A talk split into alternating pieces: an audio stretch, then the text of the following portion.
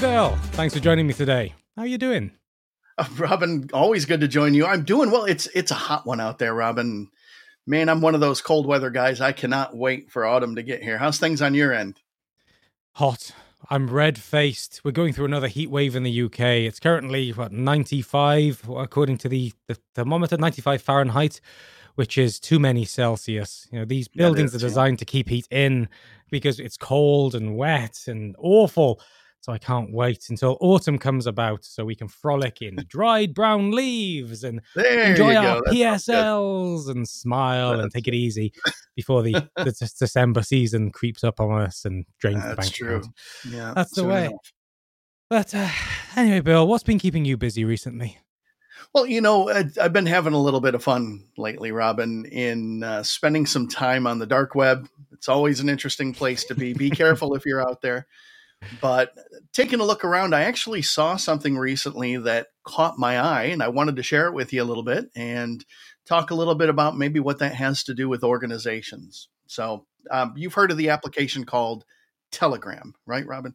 Oh, indeed. I believe we talked a little about Telegram last week as well. So nice end to end encrypted conversations only used for legal matters. Of course. Of, course, of course, naturally. Well, you know, what's nice about it though is it also has functionality, uh, although it, it's kind of a chat functionality. But you can essentially create, I, I, think, for lack of a better term, you can call them channels where you can put posts out there and people can reply and so forth. So yeah, multiple uses for this one, and and the fact that it's got the end to end encryption ensures that all of the legal things that are being done are protected. But let me tell you what I found actually on the dark web. So there was a Python script that was advertised by an individual called First Comment. And I was intrigued by that. What does that actually mean? So, this Python script is specifically written for Telegram, and it could be yours for the very, very low cost of 66 US dollars. So, you can just buy the script and, and you're good to go. So, of course, I've got to know what this thing does. What does this script actually do? So, I find out that the script can actually attach to, you know, any active or or dot session accounts in Telegram. And, and here's what it does, Robin. When people make new posts on Telegram, it can make the first legitimate comment on that post automatically. In fact, it can even do more than that. It'll even tie in with Chat GPT mm-hmm. and it'll make the first comment and it it actually looks intelligible right? It doesn't look like, uh, you know, something that's scripted or whatnot. We'll even utilize spintax to kind of vary the text a little bit to avoid detection that it's actually a script. It's a bot, right? That's making the first comment. Mm-hmm. So there you go. That's uh, that's something that it can do, and it'll even take a delay function so that it becomes, you know, comment number two or number three, whatever the case may be. So naturally, as I'm looking at this, I'm thinking, why? But mm-hmm. what's the point, right? Why, why do we want to do that? Well, you know, I didn't have to go very far because the uh, turns out to be a threat actor uh, is uh, very descriptive on the things that it can be used for. And what uh, this this script can actually do is, after it lays that comment down, it'll sleep for a while, and then it will change the content of that comment into an ad. All oh. right. right. Oh. So now it's an, uh, so now we have an ad. And of course, that means that subsequent readers who begin to go down through that thread are going to see that ad. They're going to see that it wasn't removed from the post. So, sure, it seems like it's legitimate. And mm-hmm. they may potentially even click on it, and boom, there you go. Now, look, Robin, this is this is nothing that an individual user can't also do. We know this, right? Mm-hmm. But what I found interesting about it is it's a script, it's a bot, and it can do it really fast and really broadly.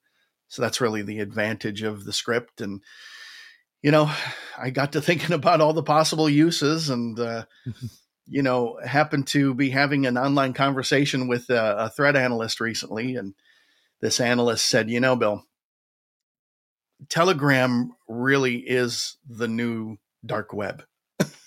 mm-hmm. And I thought, boy, you know, I'm, I'm, sure the folks at Telegram aren't thrilled with that, but uh, yeah. So this is uh, again for sixty six dollars. Any potential threat actor, even Script kiddie, can can pick this up and begin to do some pretty interesting things with Telegram and in, in trying to direct traffic over. So, of course, mm-hmm.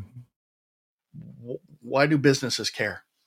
Right? Sure, we understand end users, but but why do businesses care? Well, obviously, this could lead to things like credential theft. It could lead to uh, you know pulling down malware. It could lead to any number of things.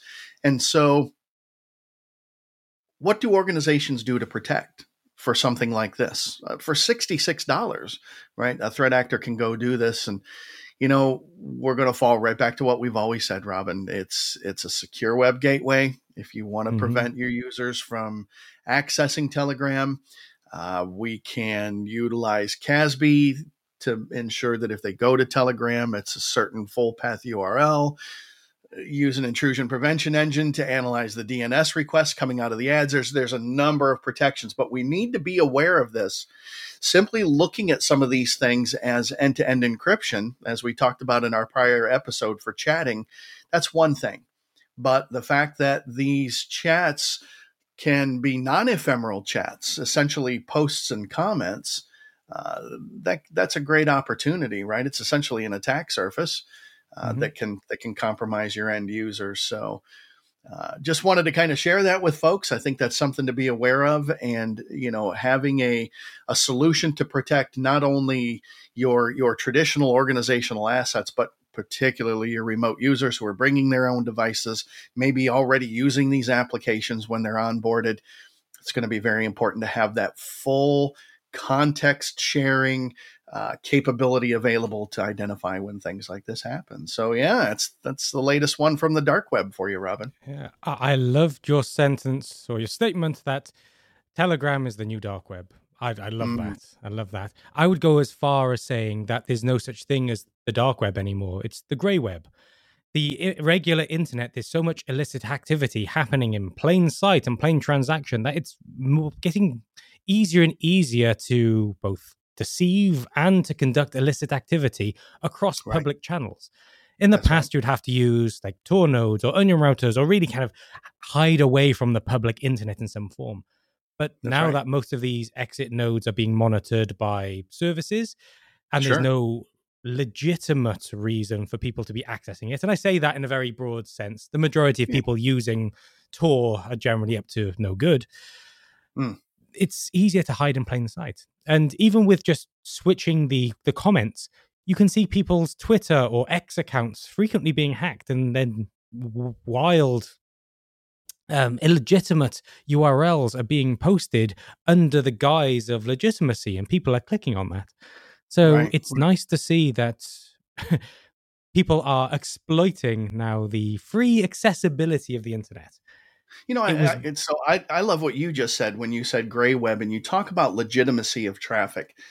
You know, um, I, I, think of various ephemeral operating systems. I think of, like you said, the onion router and the fact that it gets monitored for illegitimate activity. And I, I think we need to color that in a little bit more, Robin, because sometimes what is considered illegitimate activity is maybe illegitimate under the letter of the law but it could also be journalists trying to communicate from an oppressive regime. So socially mm-hmm. speaking, it may be acceptable. And and so whether you're talking about threat actors or you're talking about folks who are trying to further the social good, they all have seen the the effectiveness of of in a, sort of creating mm-hmm. that that gray web like you said right where mm-hmm. where legitimate applications can be used for for good or for harm look, there's a lot of debate going on in the United Kingdom right now concerning end-to-end encryption and being able to monitor that for for very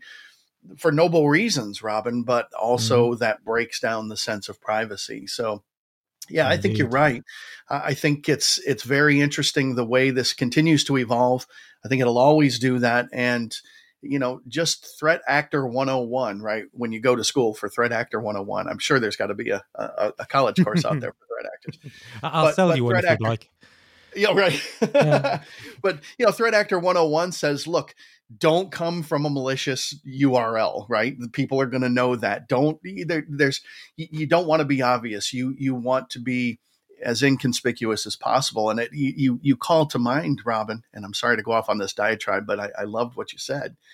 it, it, it brings to my mind the fact that we have so many folks who make massive investments in cybersecurity, but they don't inspect any of their encrypted traffic for their business.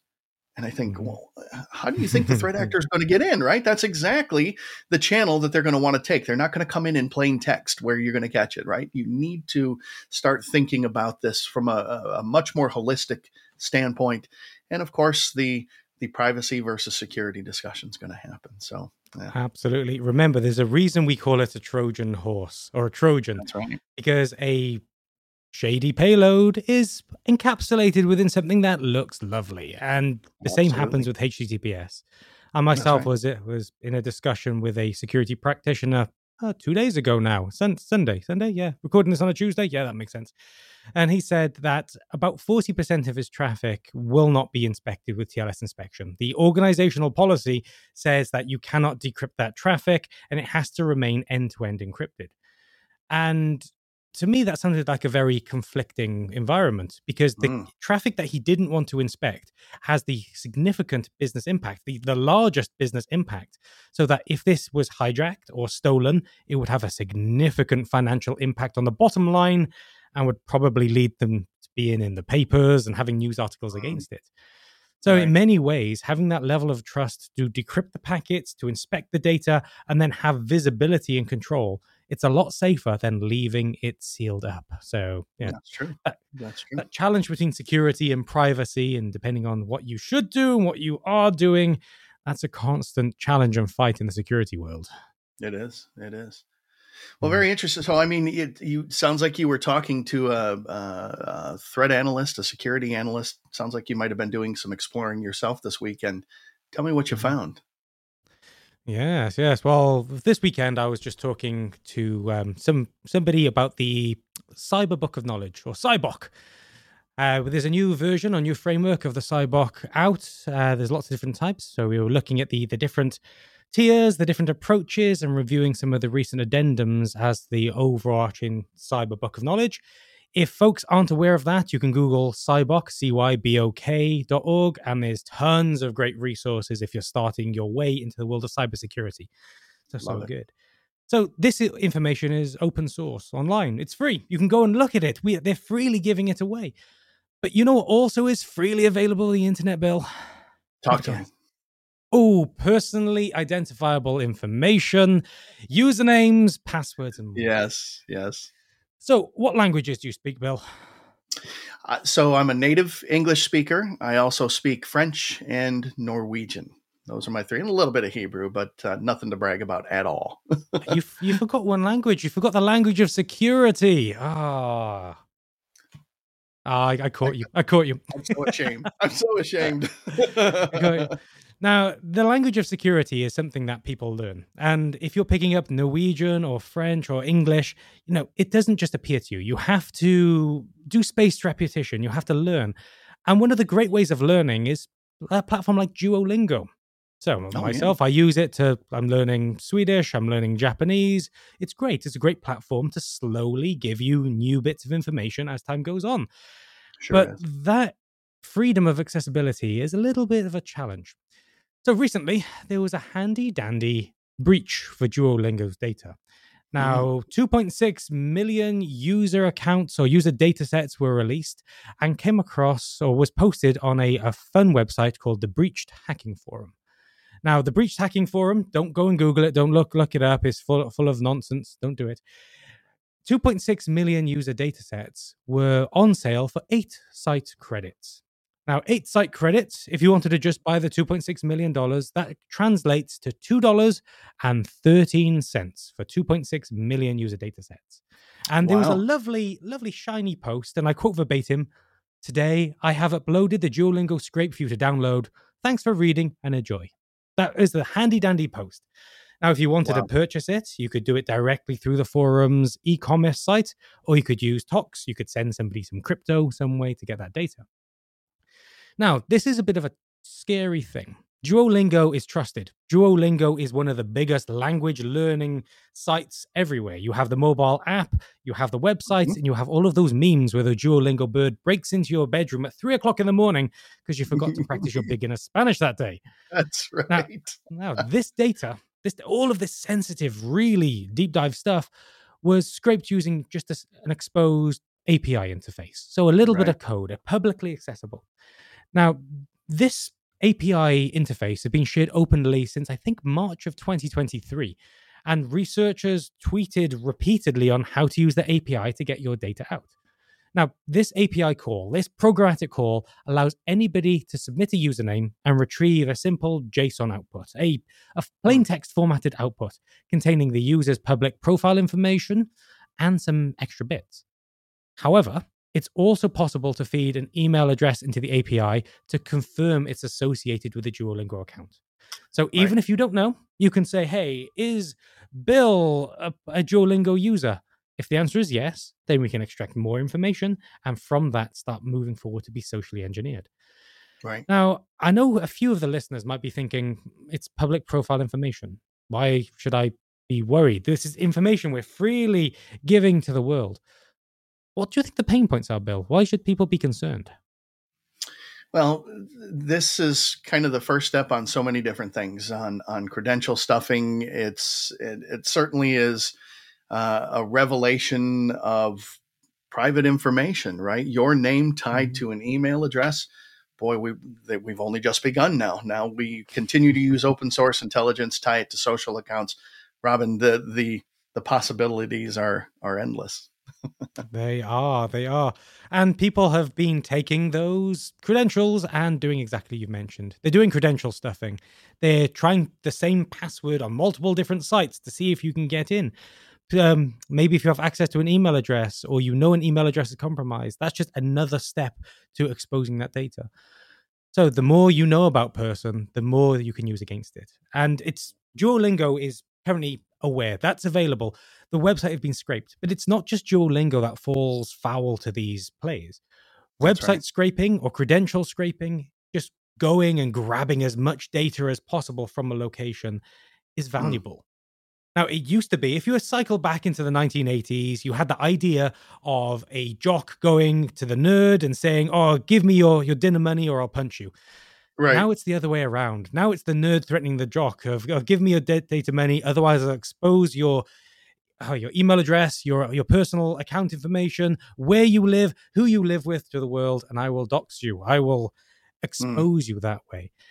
So those folks now have the power. And the more data you can take from these websites, the more it can be used against. Now, right. I remember a few moons ago, uh, do you ever remember a social network called MySpace? Well, yeah, I'm pretty sure I remember that. Yeah. Yeah, yeah, way back when. They had a scraper issue very similar. So people yes, could did. freely download all of the profile information in a handy dandy plain text format that you can then send to somewhere else. Now, MySpace, for those who are either not uh, not social media during its heyday or were born after its demise, because unfortunately, Bill, children born in 2003 are now in their 20s. So, That's right. yay. Uh, it makes me feel old, even though I'm not too old. right. Uh, so all of that data was taken from a social platform, and this was in the the era where people weren't really aware of what to share on the internet and what not. There wasn't oh, that level of social etiquette. So people sure. were posting the names of themselves, their pets, their brothers, sisters, families, their thoughts, their hopes, their dreams, and their fears. And all of that could be freely scraped from the internet. Now, if I was to intend you harm, Bill, and I was to gain all of this data, you are now a target for me. I can That's have, right. I can build up a great social engineering case or a personal case to either extort you, blackmail you, or provide or get enough information to start. What's the word? Um, attacking your business. Mm. Everything mm-hmm. you put out there will be used against you. But right. scarily, people don't expect this with Duolingo because, hey, I'm just trying to learn a new language, and it's right. Hey, what I'm saying, Bill, is I'm I'm just scared again. I'm no, scared. I get it. You know, panicking. You, you, this this whole topic of of API security, and look, I'm trying to take the human part out of it because I I, I don't mm-hmm. want to shame anybody, but clearly a decision was made to expose a public API where there's PII. I, I'm I'm still trying to wrap my head around that, but API security is it's so important. I mean, you're essentially leaving a port hanging out there in effect, right? Yes. For for people to plug in and off they go. My goodness me, I, be, between between exposed APIs or those who expose their keys by putting them on public cloud providers. I, I used to have hair, Robin, and it just I I don't I just I pull it all out. I, I don't understand that. So yeah, I'm a little puzzled. Ah. I'm I'm gonna have to take a sip of iced tea and think it over.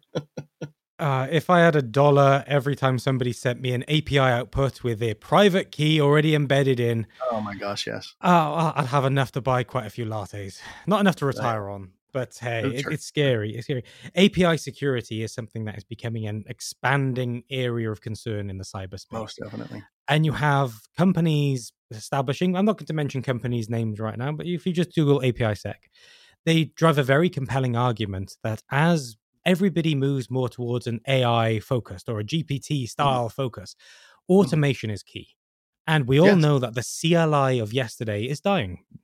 Right. So in the past, it could have been that if you wanted to get into networking, you do your basic entry cert, you sit in the CLI, you do all of the coding, and then when you're finished, you become a terminal jockey. But that's going away. Everything's right. being simplified. But right. the next iteration, or the, the sorry, the network architects of yesterday, or the, the terminal monkeys, are now becoming coders with the rise of CloudFormation or Terraform or Ansible or API. All of this is in the new future. So we need That's to right. start looking at API security as part of the holistic view around security. So mm. once you've adopted a full SASE model, I don't. Know, I'm bringing it back to SASE. You know, I love SASE. I've written the book on SASE. of course you do. You wrote the once, book. wrote the book. so if once you've adopted that converged model where you have your networking and security together, you still need to understand what are the touch points for API. You need to look at your supply chain to understand all of your vendors in that supply chain how do they do api security what level of data access do they have and slowly but surely build up that granular picture but right unfortunately, Bill, it all does boil back down to educate your users because it it's far, far too easy for people to give away the keys to the castle. No matter yes, how good your portcullis, no matter how strong your drawbridge, if somebody says it's safe and they've been duped, then humans will break it down. Robin, I'm, you get a fifty dollar bonus today for using the word portcullis. Well done. Well thank done. you, thank you. it was my word of the day. Fantastic. There you go. That's right. That's right. No, you're you're very right. Indeed. Okay, Bill. Well, thank you for today. It's been good. And Always until pleasure. next time, yep. you stay safe out there. Take care, Robin.